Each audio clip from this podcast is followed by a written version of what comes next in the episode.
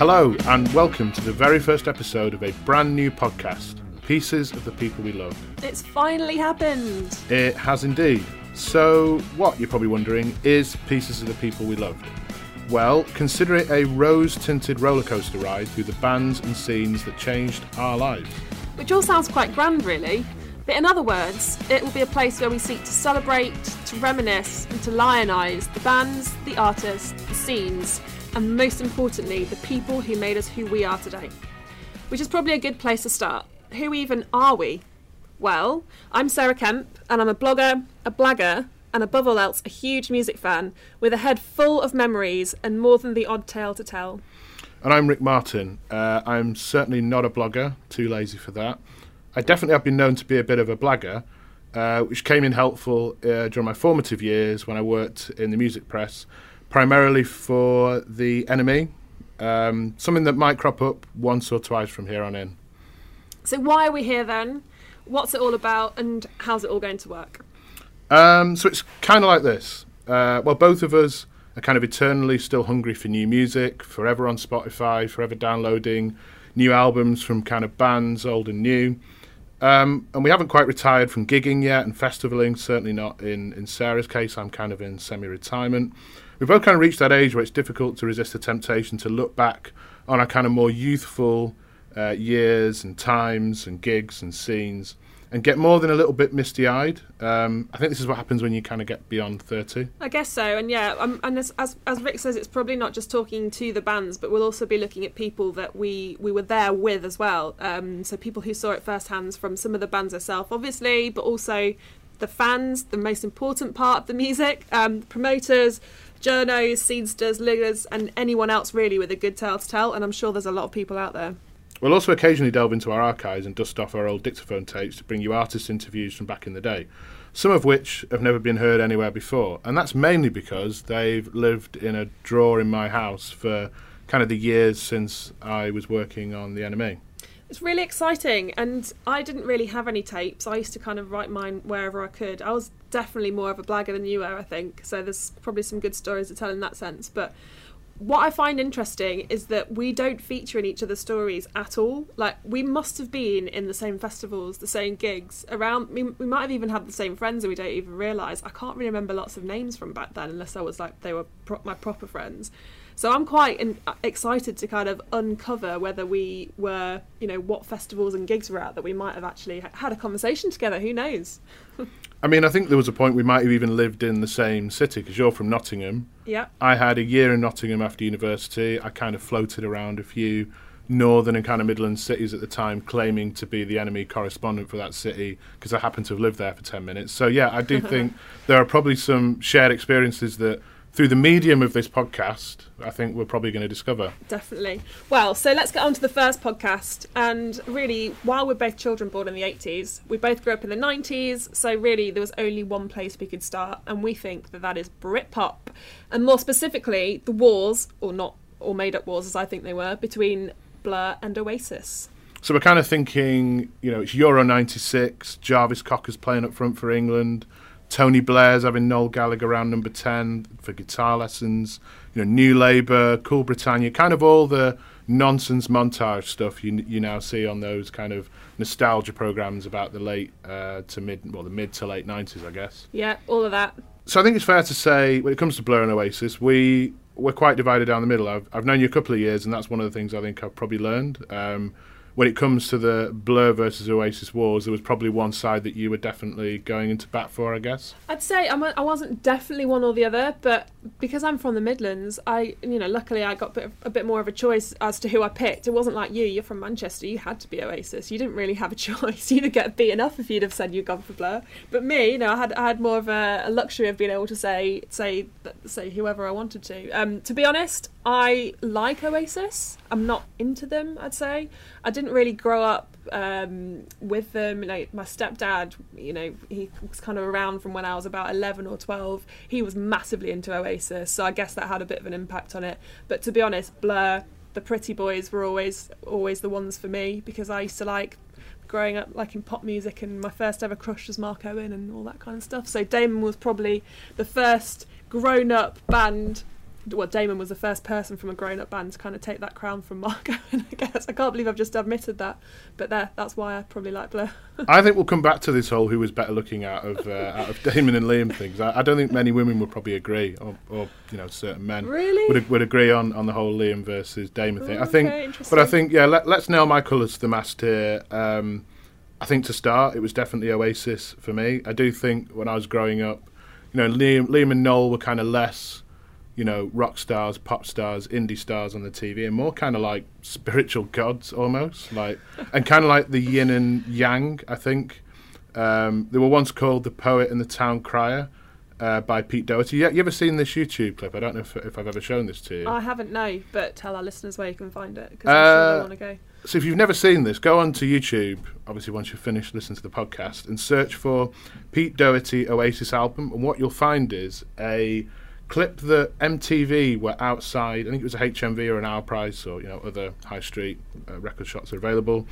Um, Our Price isn't even around right now. Don't worry about it. HMV is going down the pan anyway, so it doesn't really matter. But Our Price was definitely around at the time because I know that I bought Be Here Now. This they filmed it on the day that Be Here Now came out in. It was August 1996. I know. The, I think it was oh, the other this week. is crazy. The other week we were sat down for lunch, and Rick said, "I remember the exact day that this that I went off to buy this album." And I was like, "No, whatever, you don't." And he got it about four days out, but I was pretty impressed that he's got such a, a an interesting, let's say, memory of dates and facts, which you guys are probably going to love. I'm the other way around. I can't I can't remember any facts. I remember stories, but not facts. But yeah, sorry, ca- carry so on. So basically, an autistic memory of, of stats. But I, I do, I do, I do kind of, you know, remember the day I went to buy Be Here Now. And anyway, um, so Pete Doherty probably does as well. Anyway, the clip on YouTube is Pete Doherty is outside a record shop being filmed by MTV. Eddie Temple Morris, who was like a presenter on MTV at the time, is interviewing fans who are buying the album and they come across Pete Doherty. They think his delivery of what he says, which I'll come on to in a second, is so good. They ask him to record it again, and they're kind of really impressed. And basically, what Pete Doherty says is the reason he's a fan of Oasis is that he subscribes to the Umberto Eco view. Umberto Eco is, I think, a philosopher or something.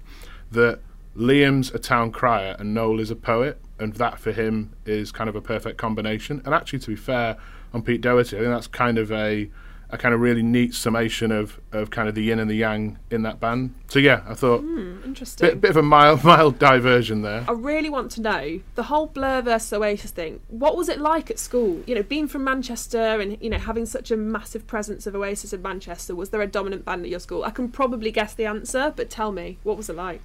Um, so I, I, was thinking about this. It was probably almost like a, Oasis was like a religion at the time, and I think there wasn't really a question you know, in my school, or kind of in Manchester generally, where, where you blur Oasis, you know, it was Oasis. I think for me, it probably helped that I was a Man City fan.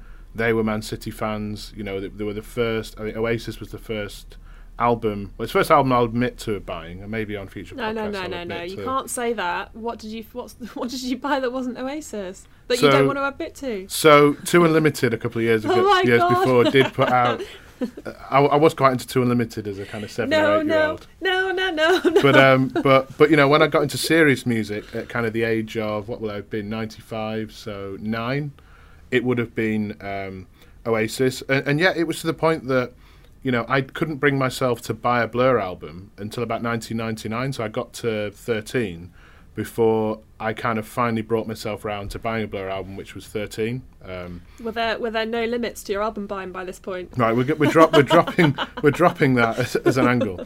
So you know, yeah, in, t- in, terms of Oasis, you know, it was something that you know I, everyone in my class who was into music was into Oasis.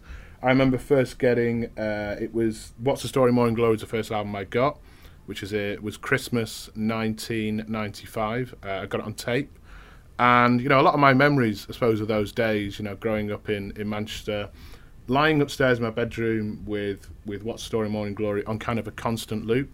You know, and when I'd kind of worn that one out, it was discovering the fact that they had another album, definitely maybe that that came before. Um, you know, and I suppose just to, to kind of um, you know, paint a picture for any millennials who might be listening to that now. This now, you know, whippersnappers. We are technically millennials, by the way. This is quite well, we don't, I don't, I don't, I don't technically we, really, we, are, but, well, but I, don't think we know. really count as millennials. you know, you didn't have YouTube in those days. You didn't have Spotify. You know, you no. had didn't have a mobile phone. A mobile phone. You had. God, we are sounding old now. You had tapes. You know, you had stuff that you taped off the radio. And if it messed up, if the tape messed up, you were screwed. You could never hear it again. Well, exactly. You'd have to go and go and buy another one. Um, you know, and it was watch. It was knowing things like the the new Oasis video was going to be on Top of the Pops that Friday, or on Live and Kicking that Saturday morning, or whatever. Um, so, so it was it was very much. Um, yeah, it, it, very much felt like a, a religious thing. You know, you, in in Manchester, you, you, there wasn't a choice between Blur and Oasis for me. You were you were always kind of Oasis. Did you do you think people got criticised? I mean, did you ever come across anyone who was a Blur fan, and did they ever get criticised? I can imagine it was one of those things that there's probably a lot of closet Blur fans back in the day, but they weren't actually allowed to tell people that they were Blur fans for the risk of getting beaten up.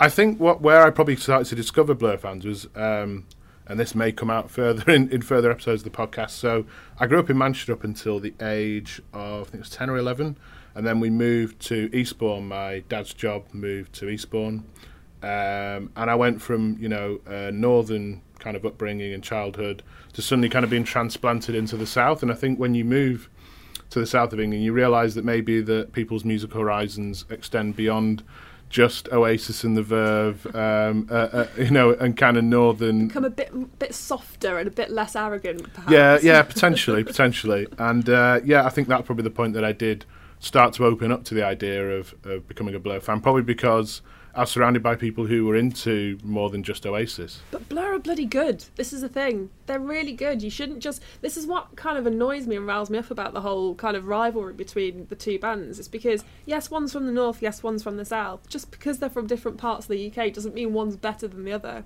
And, and also, I think they're very, very different bands. Their music is completely different. Um, sorry, I'm just getting on a bit of a rant here, but I just, I just don't think I like the whole it's almost like patriotic for your own city. It's I think it's a bit stupid. Well, a couple of things to go into. Number one, as we'll come back to, I'm actually as big a Blur fan now as I am Oasis, so we can, but we can return Good. to that.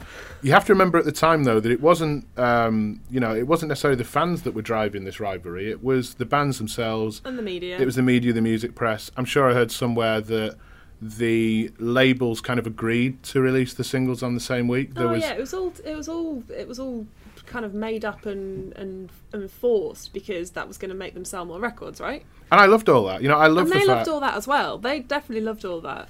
I you know um, I love I love the fact that um, you know the uh, the iconic NME cover where it was the. Uh, the the box the way they kind of set it Oasis versus Blur it's on like a boxing poster if you haven't seen it go and have a look on on you know on Google Images for that because it is one of kind of the iconic covers it's always funny now to watch back I think it was on like the one o'clock news you know, quite a staid, I can't remember which presenter it was, but one of the kind of stoic, staid presenters, you know, today pop bands Blur and Oasis have released a single. You know, it, it really did become big news. When was the last time recently you, you watched the news and they were talking about who was number one in the chart? Being honest, I yeah, probably yeah, couldn't yeah. tell you right now who's number one. Probably someone like Dua Lipa, or someone like that. But anyway, you know, it... it, it Good singer. Yeah, great. Great singer. Kid, kids, kids love her. Stage school's good. My kids love her. Um, you know, it, it, it it was one of the. I think when you've got less media, uh, which you did at the time, no, you know, a, a kind of nascent internet, um, you know, certainly not social media.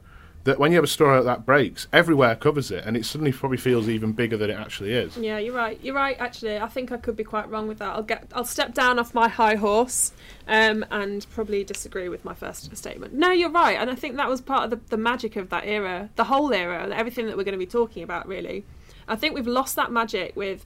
I think we probably need to do a whole other show on things like Spotify and, and streaming and, and how that's completely changed and revolutionised in a good or bad way. Which we don't see as I don't see it as bad. I thing. don't see it as a bad way, but it's. It, I think it takes away the sheen. uh, Takes away the sheen off some of the kind of stuff that we thought was was good back in the day. So we, we don't have scenes anymore. We don't have things aren't public knowledge as much as they used to be. And I think you've picked up a, on a good point there, in that.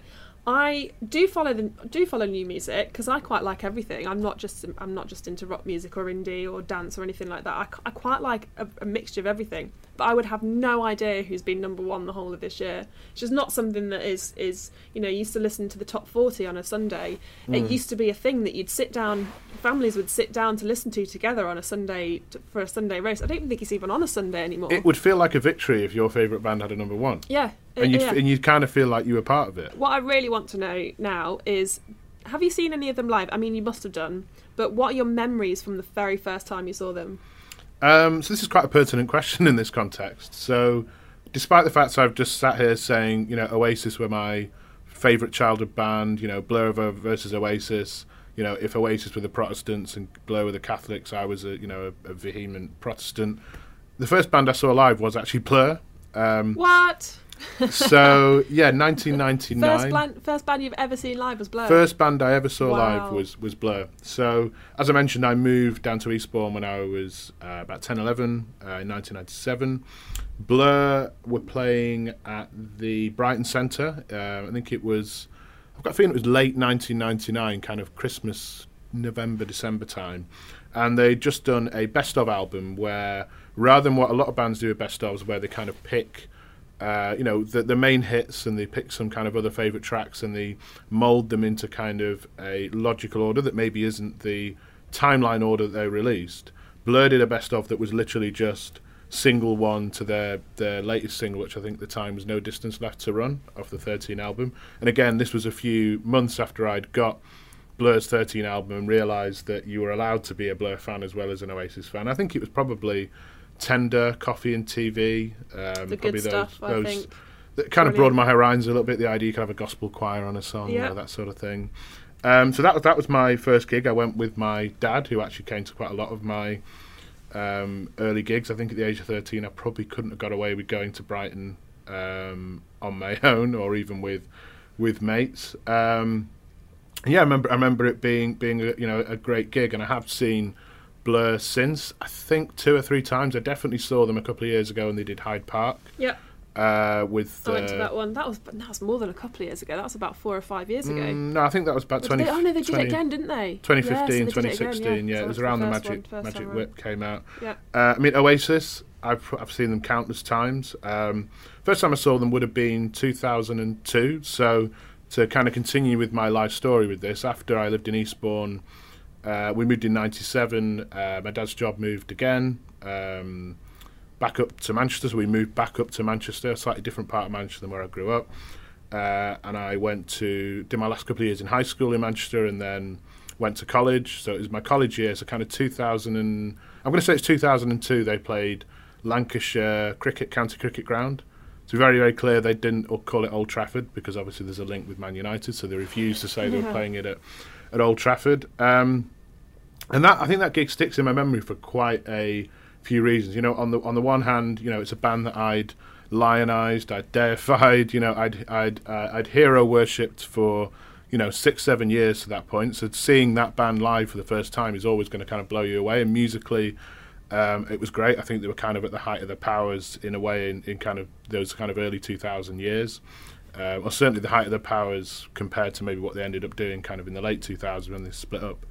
Um, but more than that, it, I mean, the scenes I saw at that gig, um, it, it, was like nothing I'd ever seen before. It, it was like a, it was like football terraces from the 1980s and the 1990s. You know, What do you mean? um, so I kind of make no bones about the fact I don't have a lot in common with a lot of kind of Oasis fans. It's people who aren't into music who go to Oasis gigs. Just la- lager lads. But I mean, you Or think not. I mean, I don't know. I've never been to an Oasis gig, so especially not back in that time. So I would have really no idea what goes on at those kind of gigs. I mean, th- think think of lager lads and then think kind of times ten. I mean, So like football, because I the reason I don't like football again, it's not a good thing to say when you're around Rick because that's one of his other passions in life. But I personally don't really like going to football matches because I think it it becomes less about the football and more about. And, and this is probably very general, very very very generalising point. So sorry if I'm offending anyone here, but the ones I've been to certainly um, are more about people getting drunk and fighting than it is about watching the football. I, reckon it see- could have been the same sort of thing for this for The- Oasis. same for this. I, I disagree with you on the football point. We'll come back to that, or maybe we won't. Um, but yeah, I mean, the, the, the, the main things I remember are, I mean, you see pints get thrown at gigs now, the odd pint here or there. I don't know if you've seen the scenes from Hyde Park when England were playing Yeah. at the World Cup, and when England scored, It the sky. like a fountain, water fountain of yeah, beer. but im- Disgusting. imagine that the whole way through, and, and the likelihood is a lot of that ain't beer. Yeah, no, gig, no right? thanks. Plates not. of beans. I remember watching What? someone buy a jacket potato and beans during the gig, have one bite of the jacket potato, and then just fling the the, the plate dear. of beans. I mean, I've never known crowd crushes like it. So I went in um, a new pair of Nike trainers, I did leave with those two Nike trainers, but for the majority of the gig, I only had one on my foot because um, we were kind of halfway down the crowd.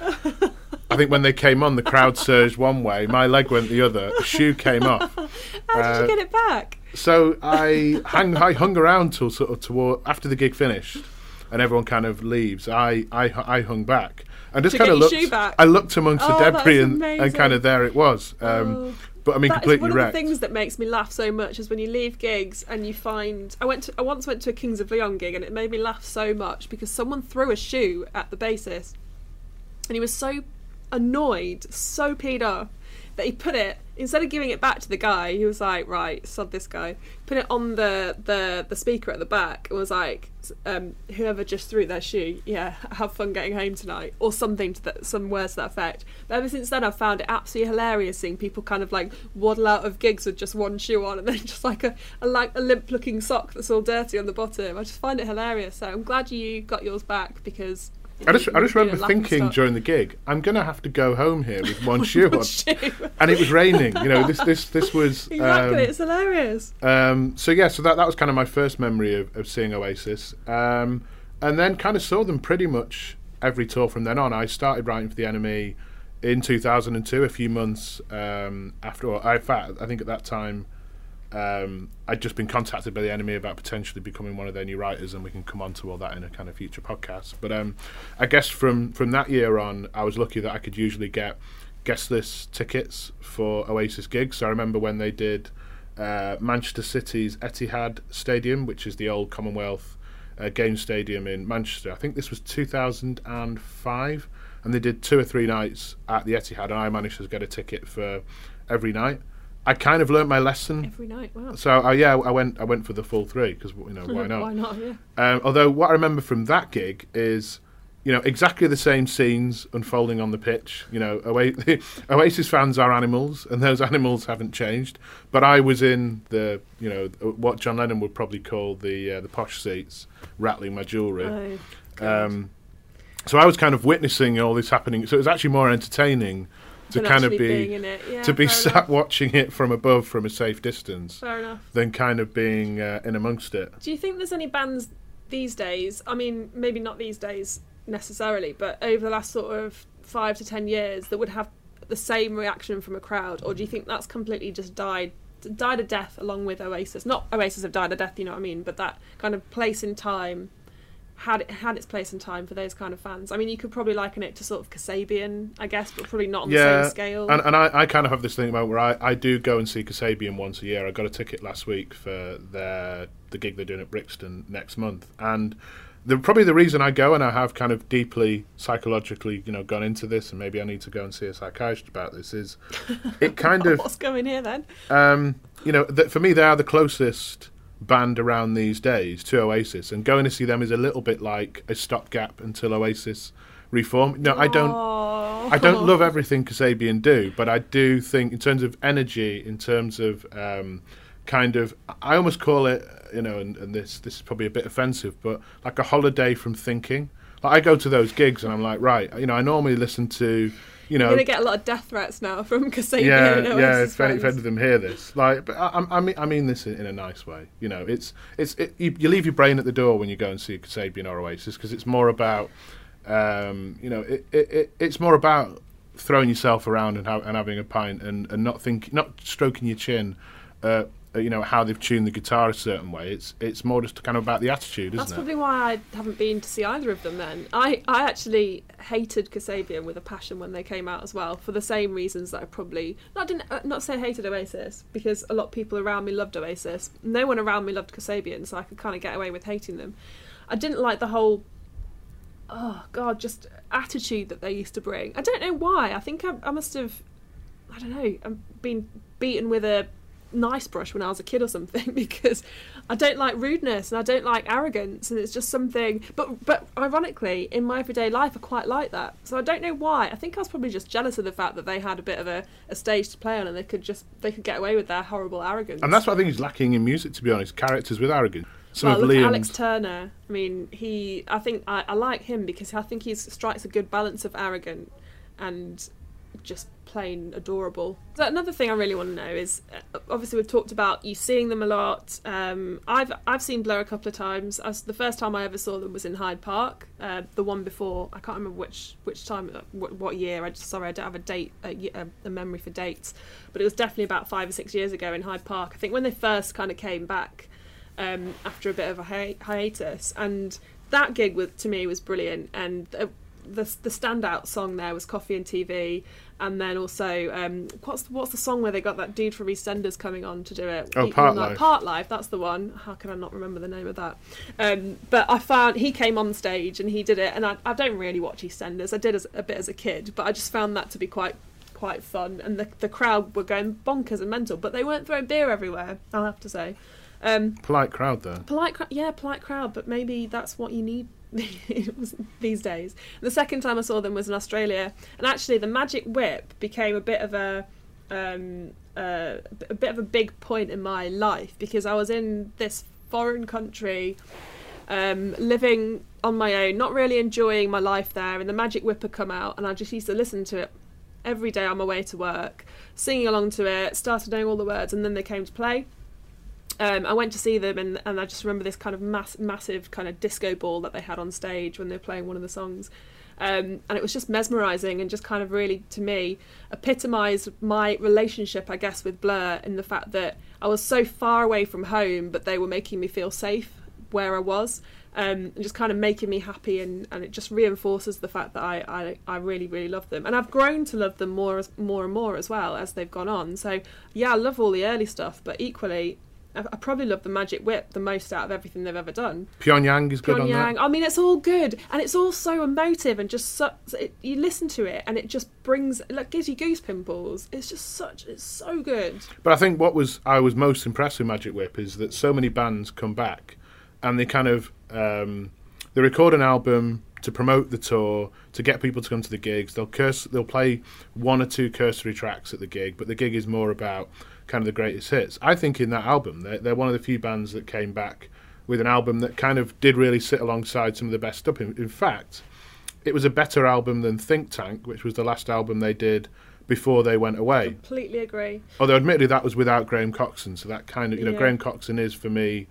We talked about the yin and yang of Noel and Liam. Yeah. It's a very different yin and yang in in Blur, but I think I think Graham Coxon for me is probably the one that knits it all together in, in that band from a kind of creative sense. Yeah. No. Like, wow. Ooh, interesting point. I'm not sure. I, I'm not sure. I do. I agree. I don't know. I just think they're very different. I think they're very different creatively. I think very very different creatively. Actually, going back to Graham Coxon, I um, remember not. Ah, oh, hear that song. What was it? No no no no no no no no.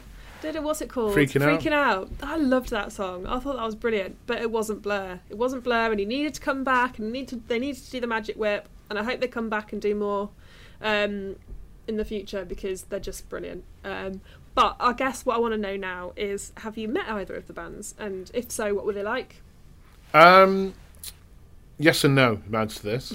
So I mean, you have or you haven't. So let's well, let's start with Oasis. So I always had this thing, you know, and this probably isn't probably why I'm not a music journalist now. To be honest, probably why I got I got kicked out, kicking and screaming after ten years.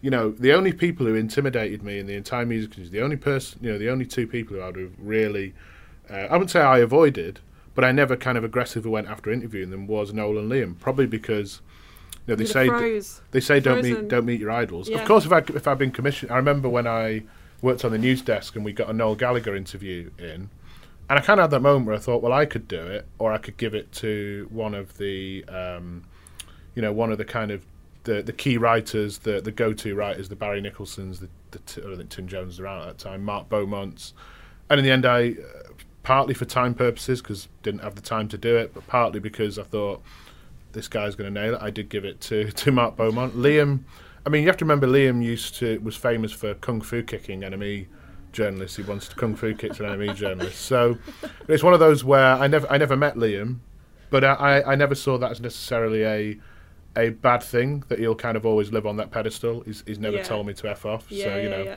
know, um, I have met Bonehead quite randomly. Bonehead, who was obviously the original rhythm guitarist in Oasis, left in about I think it was 1999. Obviously, if you remember the Oasis that finished in 2009, there was only really Noel and Liam that were there from the original lineup, and there was legal battles with the old drummer, etc. Yep. But anyway, you know, Bonehead was there from.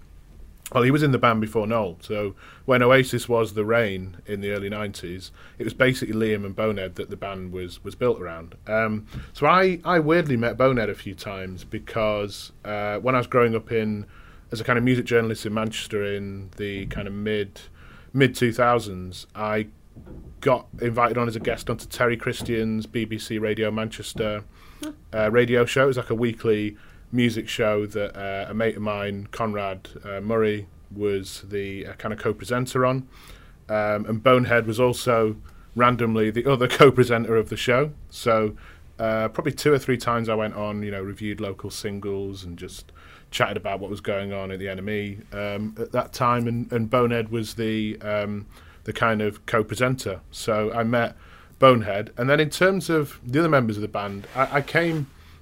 I guess the closest I came to meeting them was uh, on their kind of final, what became their final tour in 2009. So this is when I was living in uh, Sheffield. Uh, I once got a call from a guy called Reverend, who's in a band called Reverend the Makers, who I knew because Sheffield's quite a small sort of music city. Everyone kind of knows everyone in the kind of music industry there. And he said, um, I'll never forget this. He rang me and said, I've got a load of guest passes for Oasis at the arena. Do you want to come along? We're going to hang out afterwards. What a champion of the world he was. Heavyweight champion, yeah. Uh, so I went backstage at that gig, um, and what I remember doing, because you know the, we talked about my kind of football stuff, and I was that way inclined. There was a football in the backstage area, so rather than try and interview any of the bands, I thought I'd just do keepy uppies and try and show off in that way. So I was doing like keepy Why uppies. would you want to show off to them? Why would you want to stand there and go, "Oh, I know how I can get them to notice me. I'm going to do some keepy uppies. They're going to be well impressed." Well, listen, it's what's going through your head? It's always been said in Manchester, you either get out through music and football, and and you know I never quite made it as a footballer. Probably, probably should have done. I, I'm t- I'm not talking to someone who's Should even who's even I don't know, gonna yeah, gonna, I mean, gonna you no. know. Um, I, you know, unfortunately, I discovered beer and kebabs before I could really kind of kick that on. But um, so yeah, so I remember doing Keepy Uppies backstage at an, an Oasis gig, and that, that's. But Noel and Liam weren't even at their own after show. You know, they, they they didn't show up to their own after shows in those days. It was more the B team of Gem Archer and Andy Bell, who were like the guitarist and, Yeah. and the bassist. So they they were around, but uh, and in terms of Blur, uh, yeah. So I met Damon Albarn. I did interviewed him once for the NME. Um, was quite a big kind of interview for me at the time, I guess. I just got a staff job uh, in the office on the news desk as the news editor. This was in 2009. And I think when you arrive in a job like that, especially um, when it's your kind of first staff job, you're not necessarily worked up to it through the kind of. I was a freelance, but I'd never been in the office as a, say, the news reporter or Yeah. the deputy news editor. You kind of like, I need to land some big exclusives to kind of justify why I'm here. Um, so I was just ringing around any PR I could think of um, for look, you know, I need I need something big for this week. And Damon Blur's uh, PR came back and said he would be happy to do a, a quick interview. At the time, to be fair, he was promoting his I think it was Africa Express he was doing at the time. Gorillaz were doing something as well. So we kind of leaned it on interviews, and, it, and we did do the interview on what he was up to with Africa Express, the good, the bad, and the Queen.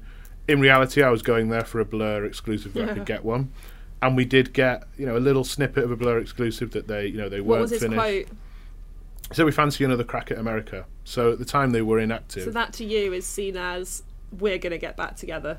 yes, That's exactly what Uh, a journalist puts on it, isn't it?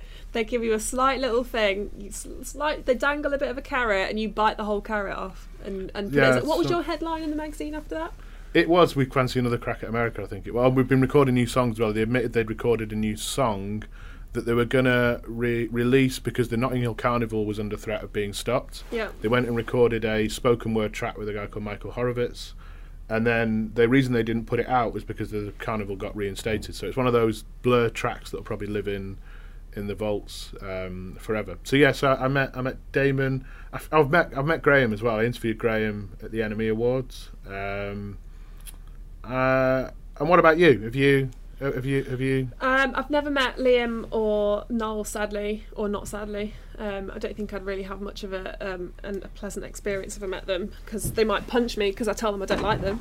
Um, but yeah, no, I've met um, randomly actually met Dave from Blur, uh, who's the drummer, few years ago. So I've got a blog, as probably people know. I'm not going to tell you what it is because I don't even think it's relevant to this, but um, it was for some reason I was a, a Microsoft uh, ambassador at the time, and it was probably about five or six years ago. Yeah, so when before really Instagram and, and blogging really took off. So I was kind of right quite at the beginning. Didn't have a massive following, but had a following big enough and and engagement levels big enough for um, the PR team at Microsoft to go right. Let's get this girl on board.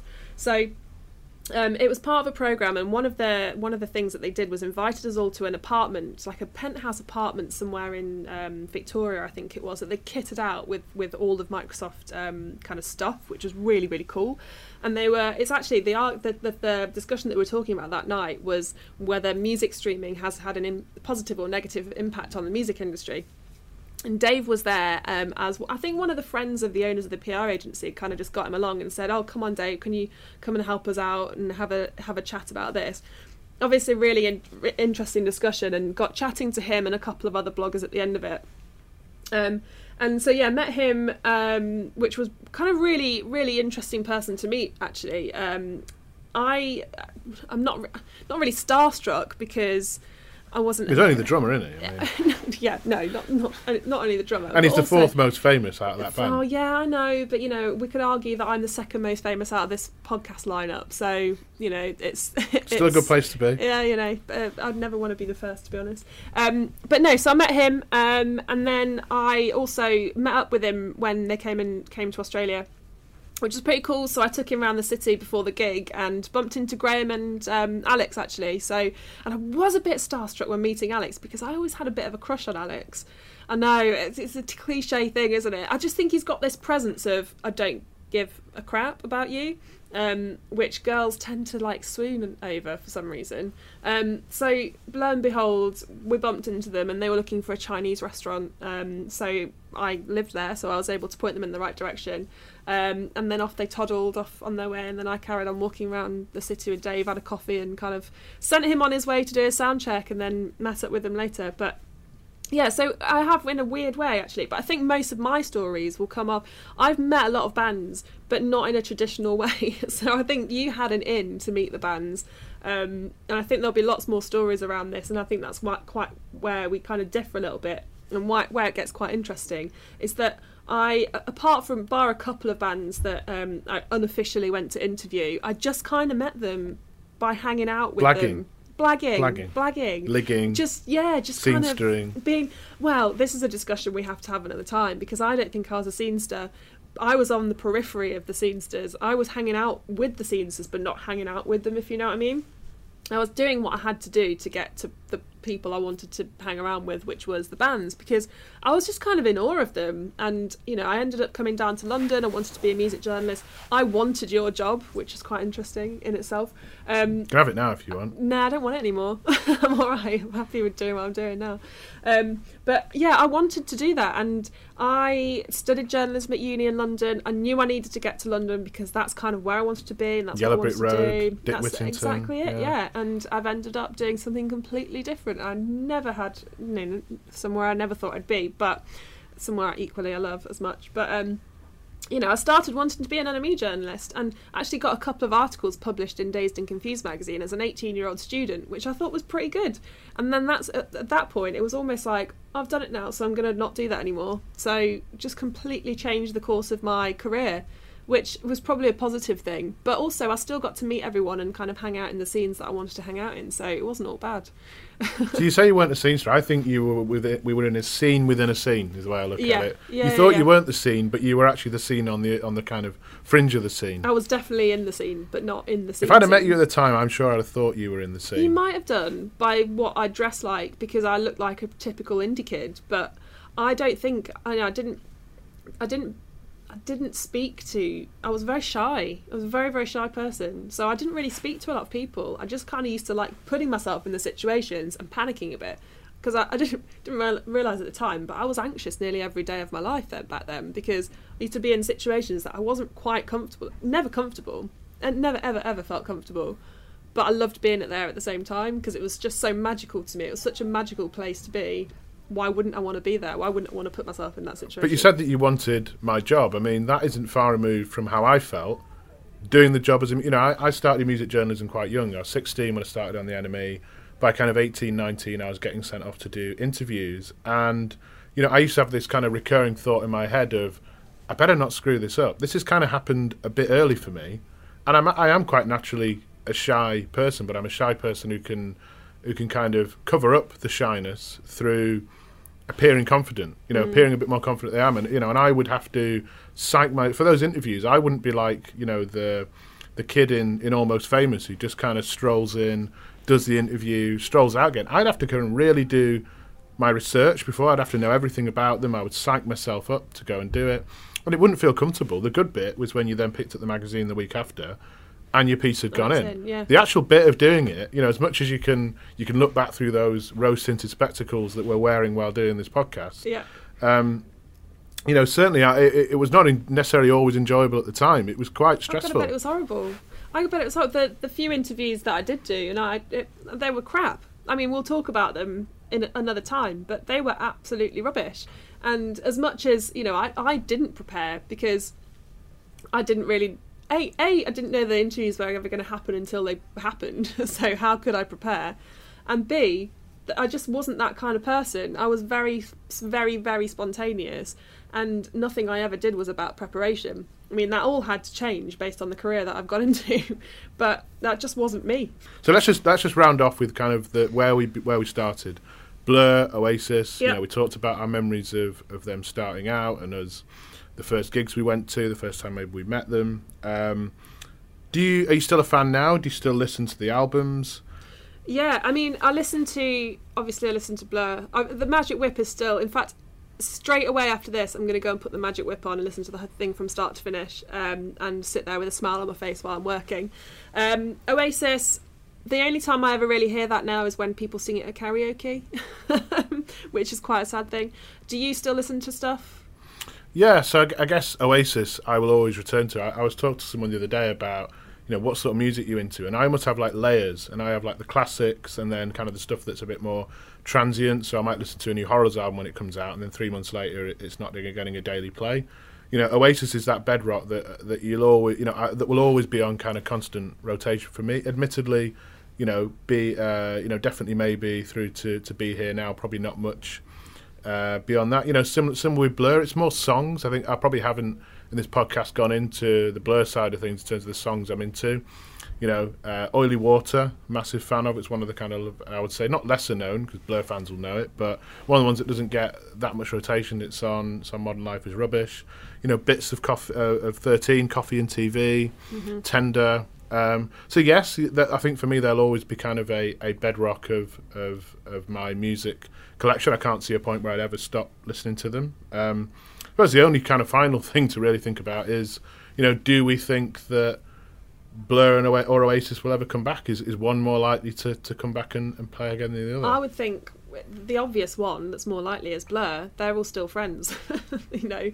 Um, I don't think they ended the Magic Whip on a negative note. I think they ended it on a positive note in the sense that people, it was well received. People actually really enjoyed it why would you not want to come back again after that? Or do they want to leave on a high? Who knows? But i guess i guess that they are the kind of people that would never really um, want to close the chapter of that part of their life. I think that they're probably going to want to keep it alive somehow. And it's funny you say that. When when i did that damon interview back in 2011 he kind of used that analogy for Gorillaz he said you know I've Gorillaz finished? Obviously Gorillaz is the other band that damon's in I, have put the book down, I put a bookmark in it, it doesn't mean I'm not going to carry on reading the book. And I think that's kind of almost Damon's Damon Albarn's approach to his bands overall. I think I don't I don't think he from that conversation what I got is he doesn't really think of it as you know the band is, is the band is finished forever. To him, anything is kind of yeah. possible, especially now that him and him and Graham are friends again, which was kind of the I think the important thing about the last couple of reformations is that you know they're, they're falling out in kind of the mid 2000s. Obviously, Graham left before they put out Think Tank, the last album. I don't think he appeared on it. The album wasn't particularly well received, probably because he wasn't on it. Um, you know, so I, yeah, I do I do think Blur are probably the more likely to Oasis. I mean, it's almost impossible to say, isn't it? Day in day out, you get either you know Liam, Liam's having another pop at Noel. You hear I hear through grapevines now and again of oh you know actually they are meeting up. They've been meeting up at the mum's house at Christmas and whatever. Let's face it, if they need the money in one day, they're going to do it, aren't they? But they probably don't ever need the money, so they might not ever do it. They don't. Stri- they seem. They strike me. So they're on the complete opposite side spectrum. They strike me as the kind of people who, if you fall out with someone, you've fallen out with them for life. There's no. There's no getting around that. And I don't think any any kind of praise or whatever they get from a for, re, ref, from reforming would kind of make them do it. I think But- but only if they need money, and I don't think they're. But they're siblings. I think I think it's different if you fall out with the Yeah, but I it's think- different if you fall out with a sibling. My my dad fell out with his sibling for 16 years.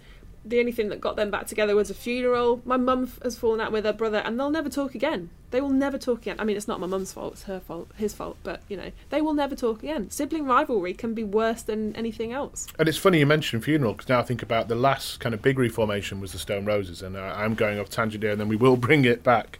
But um, you know, they said that hell would freeze over before the Stone Roses would reform. You know, John Squire made that artwork that said, you know, uh, hell will freeze over before I desecrate the grave of the pop group, you know, the Stone Roses.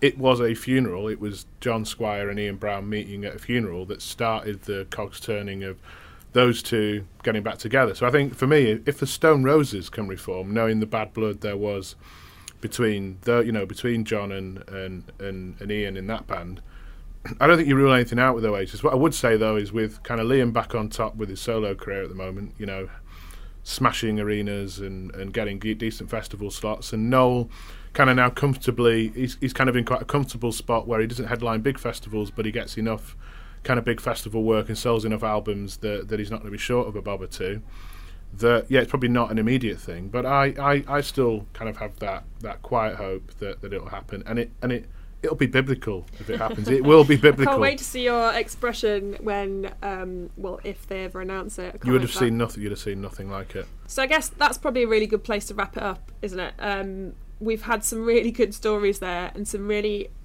just touching on a few memories that we've both got. Um, there's so much more to go, so I kind of really hope you guys all listen.